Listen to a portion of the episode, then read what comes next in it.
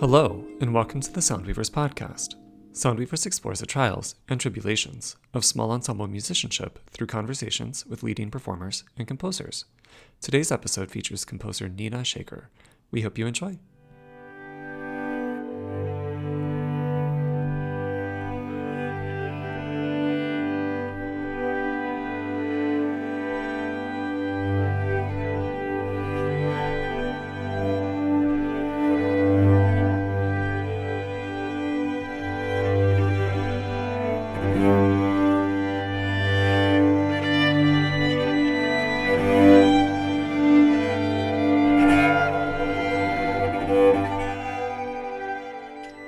And wonderful gentlefolk, welcome back to the Soundweavers podcast. As always, I am your harping host, Dr. Rosanna Moore, and my lovely co host today is the delightful Dr. Adam Paul Caudle. How are you today, my dear? I'm doing well, Rosie. How are you? Just wonderful. Thank you so much for asking.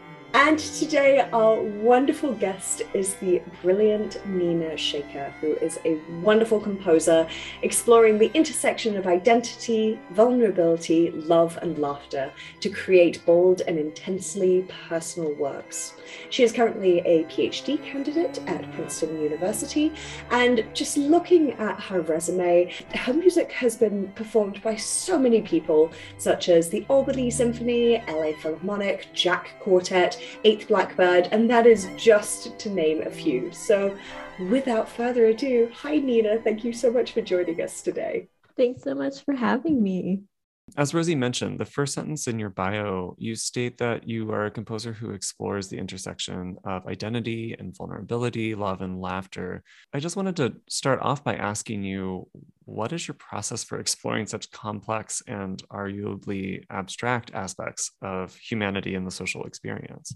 You know, for me, I think my relationship with my work is something that is much more um, direct and concrete and meaningful to me, then I think for me, it's such a big part of how I even construct my own self identity um, through my work. And a big reason for that is because, you know, I'm always kind of struggling since when I was growing up with a lot of like stereotypes about, you know, the way I was supposed to represent myself, especially being, you know, an Indian American, being a woman, you know, even there, there's all these stereotypes about like even just being an artist who's Asian, like that's almost actually like a cultural contradiction. For me, art making was already kind of this act of defiance against a lot of these stereotypes that, about how other people were defining who I was. I just always felt I have control in what I'm doing over my work, and I can use my work to really explore these parts of myself that I normally would feel afraid to share, but I feel so much more con- confident when I'm making something and putting myself out there through my music. And also, it's a way for me to explore my intersection with my environment. You know, it's it's being critical of myself sometimes. It might be me learning from other people. It might be realizing how I've changed over time as I've grown and how I'm going to continue changing over time. Um, it's sometimes developing close relationships with my collaborators. You know, all of these things um, really are important to what I do. So, looking at your, again, as I said, your wealth of experience writing for different groups. You've composed for many major ensembles such as Jack Quartet, Eighth Blackbird, the Lyris Quartet, and far more. How do you approach securing commissions? Do you find that this experience is more word of mouth, or do you actively identify and work towards composing for specific ensembles or instrumentations? It's a good question. now that I'm looking back, I think basically every work that I have done since I was maybe 20 years old was a commission actually it's, i realized mm. that i mean i'll do some projects for myself definitely like interspersed but um most i and it's interesting because in a weird way that sounds like I didn't have much choice when I was writing. But on the other hand, I think that I was also really, as I got older, and this is something that I, am really thinking about now in this next stage of my career and focusing on the kinds of projects that I want to do and making sure that I make time for, you know, my own interests and the avenues of learning that I want to explore. Um, like figuring out which kinds of projects I want to do. You know, does that mean saying no to things sometimes? You know, and I'm I'm very like non-confrontational and bad at saying no. So that's like a big that was a big learning curve for me to be able to decide, oh, maybe I don't want to only write orchestra music like for the next two years. Um, and I think also in terms of commissions, it's a lot of it is, you know, due to just close connections and relationships that we build. And, you know, I was lucky that um, a lot of these experiences that I've had, you know, I was worried that they would feel transactional, especially when it's some of the larger organizations. But in most cases, I, people have been really kind and and um, willing to engage in deep conversations. And so I think in terms of going through this process, it's figuring out the people that like you have a good working relationship with and and and that might change over time too and, and that's okay continuing the talk about sort of the nuts and bolts of being a composer how much do you find that you are writing based on your own inspiration versus meeting a commissioning deadline so that that actually passes off really nicely from what you were just saying. You know, during the pandemic, it was such a strange time for composers, and I'm very grateful that I had um, a steady stream of work during that period, which I don't think a lot of artists had and especially for performers that was it was just such a difficult time even though i lost a lot of concerts there were a lot of these emergency projects that were popping up you know everybody was trying to stay active or find ways to support um, young artists. And I was very strangely like the busiest I've ever been in 2020. And I think also part of it was due to um, what, what was going on socially, you know, with, with George Floyd. And it's it's strange looking back on this now because I have a lot of mixed feelings about it because like a lot of arts organizations were panicking and trying to kind of do a whole referendum and trying to prove that you know they could program diverse composers and um, i think i like the amount of work that i had suddenly like picked up exponentially after that point just and i honestly think part of it was just because i was brown it's a very hard confusing thing for me to manage because I'm always trying to make sure that I'm being programmed for the right reasons and not being tokenized. And um, so I think from that experience, you know, I, I kind of started pushing the envelope a little bit in terms of the projects that I was doing. And, you know, if, if an organization set a term, like some sort of terms of what they wanted, um, I would try to enter in some sort of dialogue with them about um, how can I explore something related to that, but from a different lens. And one example of this, the piece I did for Jack Quartet, um, was this multi-track piece that I did. All these orchestras were doing these click track pieces, you know, where everybody would just record their little part of some Brahms symphony in their apartment. And then everybody would layer the recordings together. And then that was the performance. And it was just like this really watered down version of what that was supposed to be. And I, I was frustrated and thought that people were not using that sort of remote performance idea as a creative opportunity. And so I I made this multi-track piece. It's kind of a reimagining of the Bach uh, cello prelude, like the really famous one. Like the idea is that if anybody can perform that in their own time with you know the whole score is spatially notated and it's like kind of de- a degrading and a reconstruction of Bach. The performers have flexibility in how they perform things because it's spatial and but like that for example was something that you know I kind of entered into a dialogue with with in National Saras, who was the presenter, and said, I want to do a piece of this kind of form. I think I've never done this before. I think this would be really fun for me to explore and and also from like an identity metaphor standpoint, like kind of breaking down Bach and putting it back together and like almost like a remix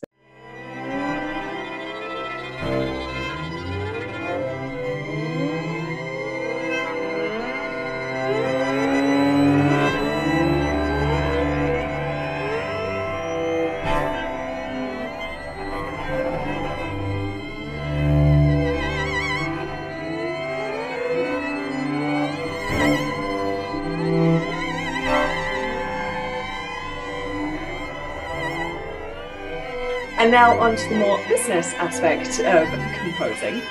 How did your education prepare you for the more business side of commissioning and otherwise funding your work? Honestly, I don't know if it did.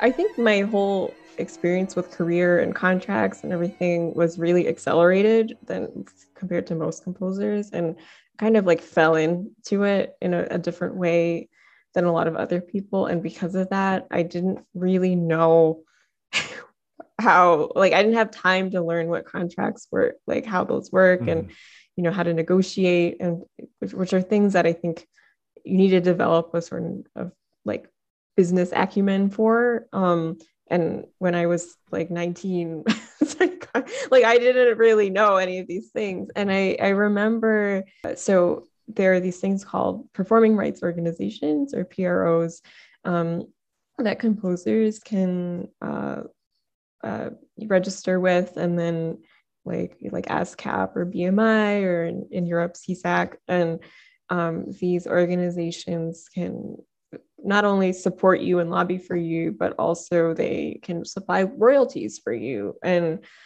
so with ASCAP, it, it was interesting. I I had applied for their um, they have this young composer award and i only applied because the professor told me to.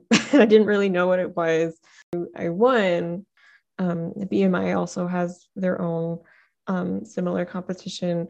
Um, and so then i joined ascap but i didn't know what that meant. I didn't know you could get royalties. So i i think before i think about two or three years went by before I ever sent in a program that could have given me a royalty check um, because I just didn't know what it was. I didn't know I could talk to them, that I could establish a relationship with them, that they could lobby for me, that they could sometimes provide travel support. Like I didn't know any of these things um, until I think probably two or three years after signing with them it's interesting. I mean, right now, I I, I recently signed with um, a management agency, young concert artists, and so in now it's it's been helpful because as I've been doing more and more larger contracts and um, things like rental agreements for for orchestra performances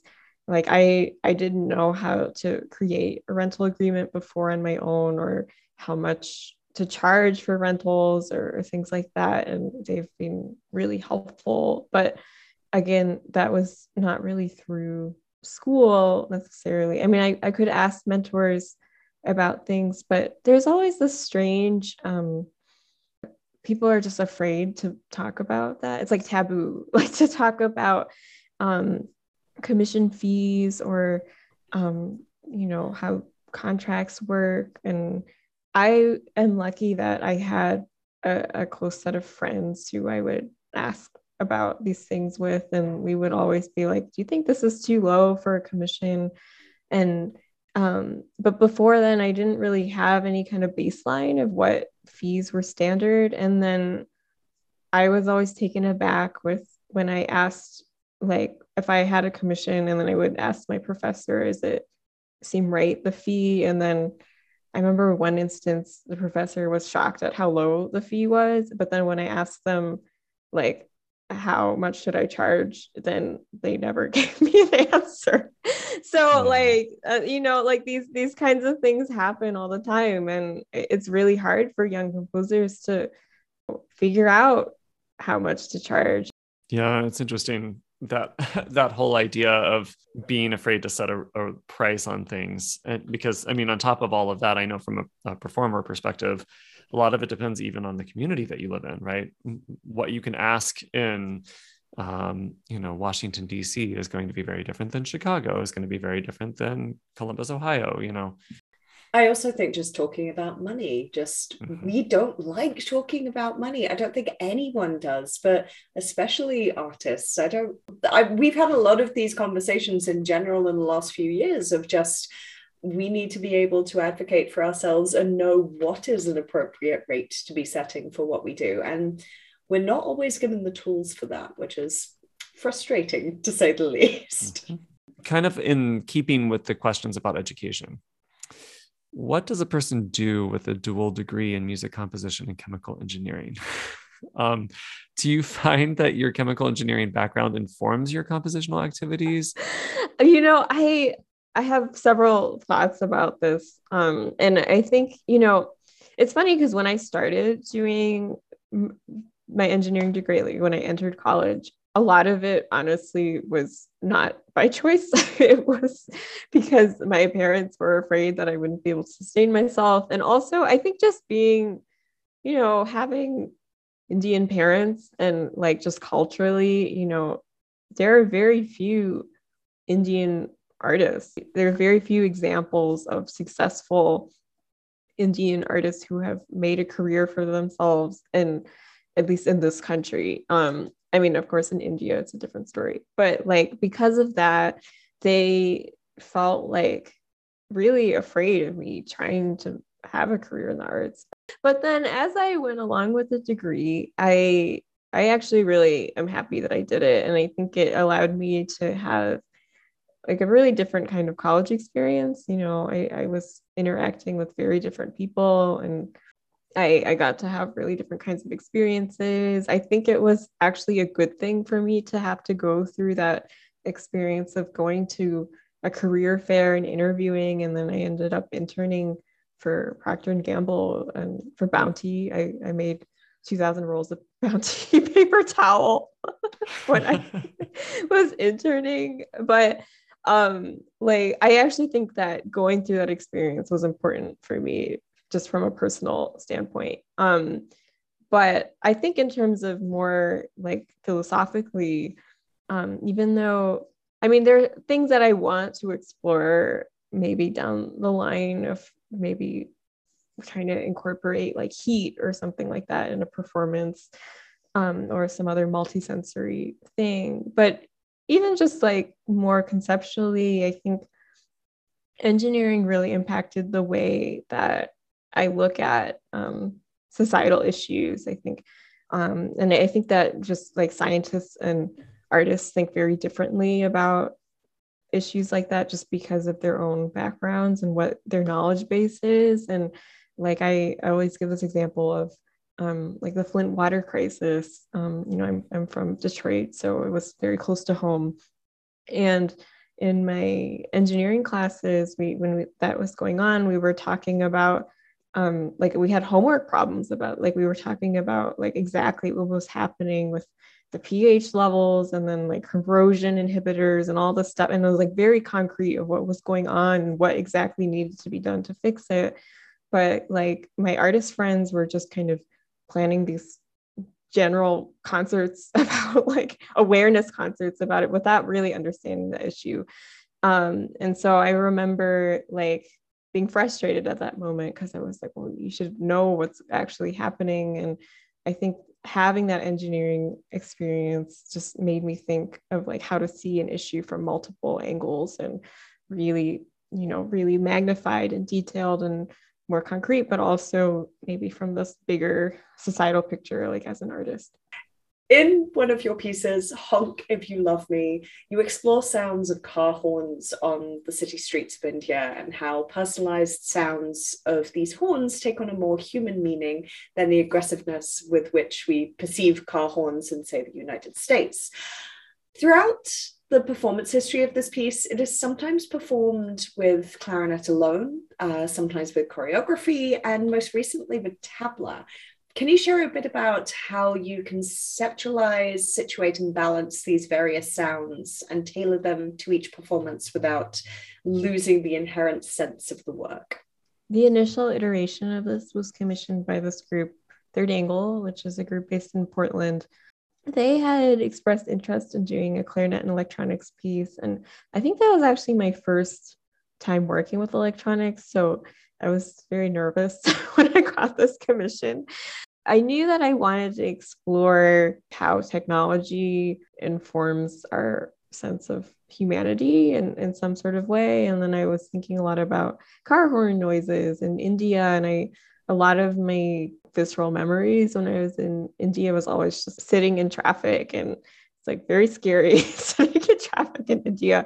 It's quite chaotic. What I thought was really special about that was the way that car horn sounds were used. And, you know, there are always these really fun, like quirky uh, kinds of car horns, some like nice little fanfare, or if you put the car in reverse, it'll play a song like happy birthday and it's it's really lovely and in a way like even as chaotic as it is you know i noticed that the way that car horns were even being used was really different there. Like people would just honk just to say, Oh, I'm just passing by. Hi, I'm just coming right by you. And it was not like an angry thing, it was just like a way of communication.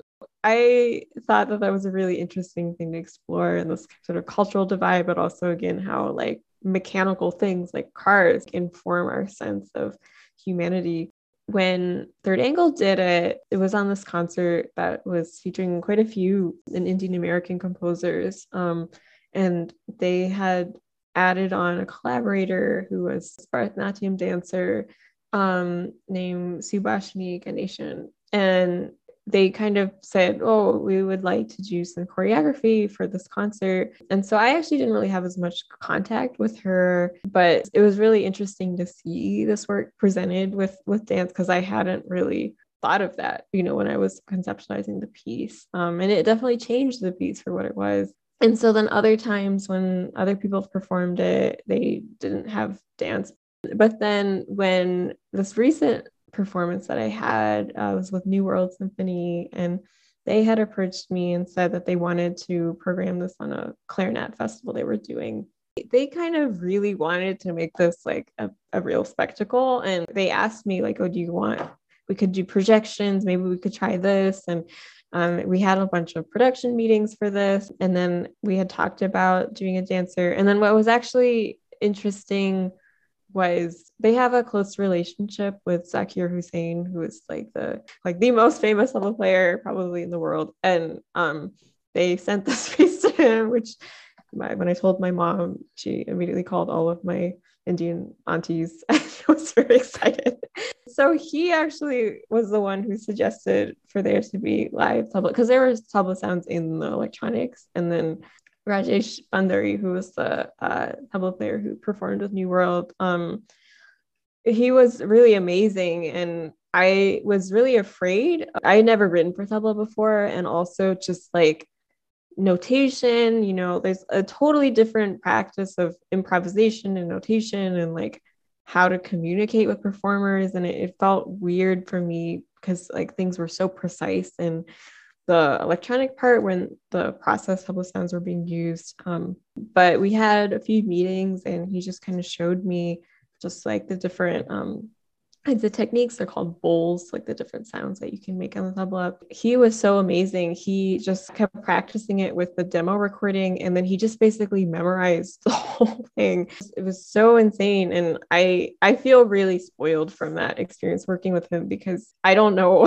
if other tabla players necessarily would have known how to work with the score that I gave them. Um, it was just such an amazing experience. And then he brought in this dance dancer collaborator named Jigna Shah. Um, and it just kind of became this really special collaboration between all of us. It looked really beautiful on stage. So I'm grateful to New World for investing so much in that performance.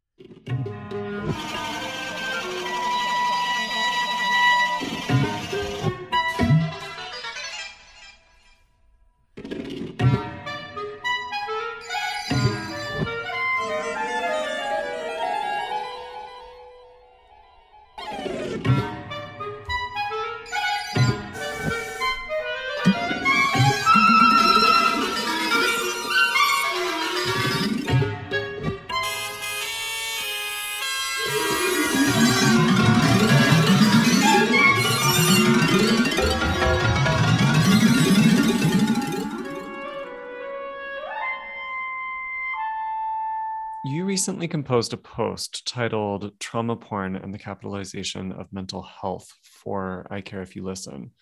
And in this article, you addressed neurodivergencies in music careers and your experience balancing openness around your own neurodivergence with um, the desire on the part of presenters.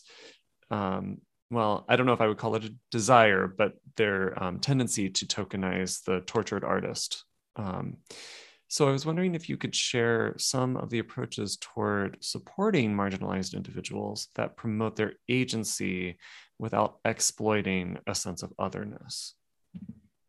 Yeah, you know, that article I wrote after a very difficult year um, with with working with different presenters and I had had probably about four very awful experiences in a row back to back um, last year. And it really um, made me kind of question like even like a career in the arts. And i was was really struggling with this moment. And I, I think what made it worse is just you know as i mentioned earlier like this current social climate where i think a lot of presenters are really struggling with their image you know publicly. And how to do kind of referendum on their programming and how to seem relevant today and what that means for their relationship with artists isn't always what that should be you know? Sometimes people react in the wrong way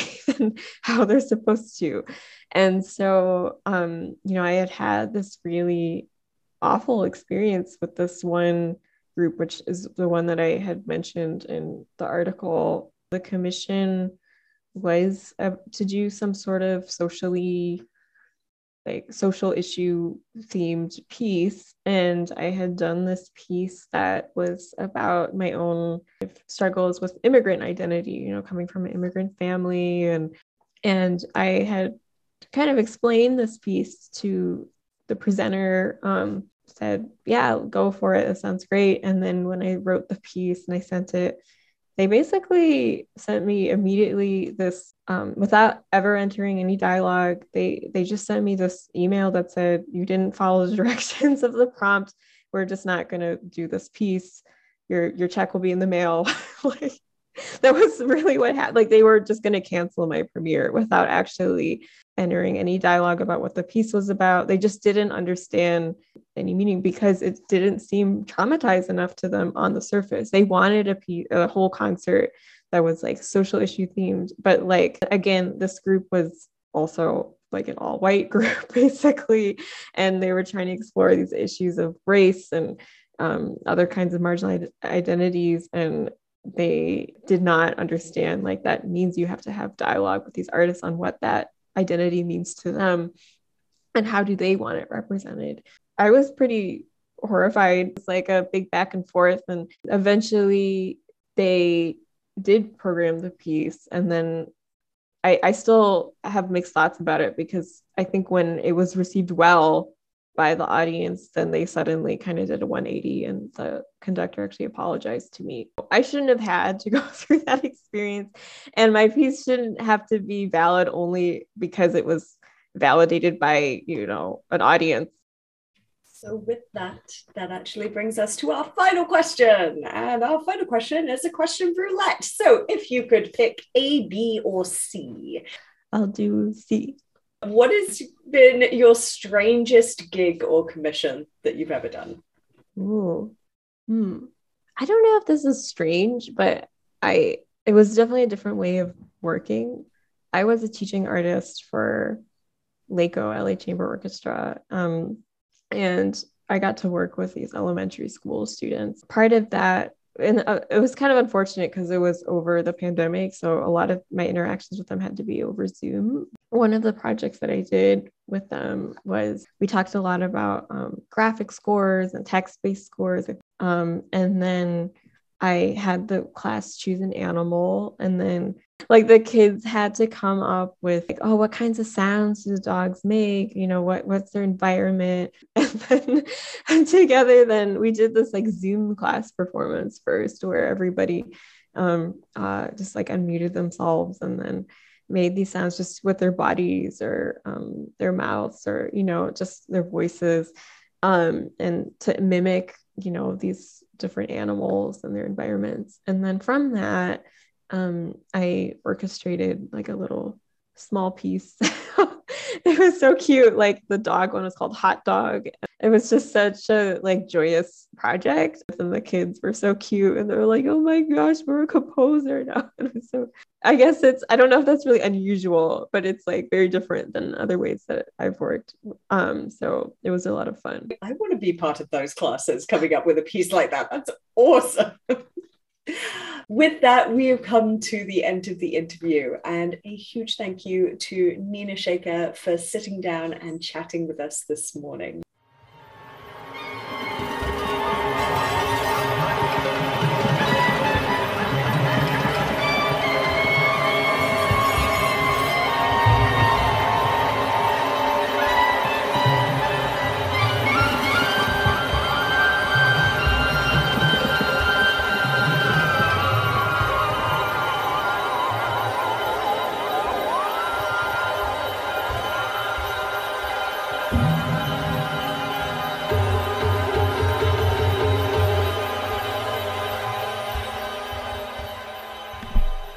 Thank you for listening to this episode of the Soundweavers podcast. If you enjoyed our show, please subscribe to us on Apple Podcasts, Spotify, Stitcher, and most other major podcast platforms. We hope that you'll visit us at www.soundweaverscast.com, follow us on Facebook and Instagram at Soundweaverscast, and on Twitter at SWChambercast, where you'll get episodes as soon as they drop, show notes, and regular updates. This podcast is hosted by Rosanna Moore and engineered by Blair Kerner. I'm your producer, Adam Paul Cordell. Our theme music was composed by Evan Henry and recorded by the Soundweavers team. The music you heard in today's podcast was composed by Nina Shekar and performed by the Jack Quartet and Third Angle New Music. On behalf of the Soundweavers cast, see you in two weeks.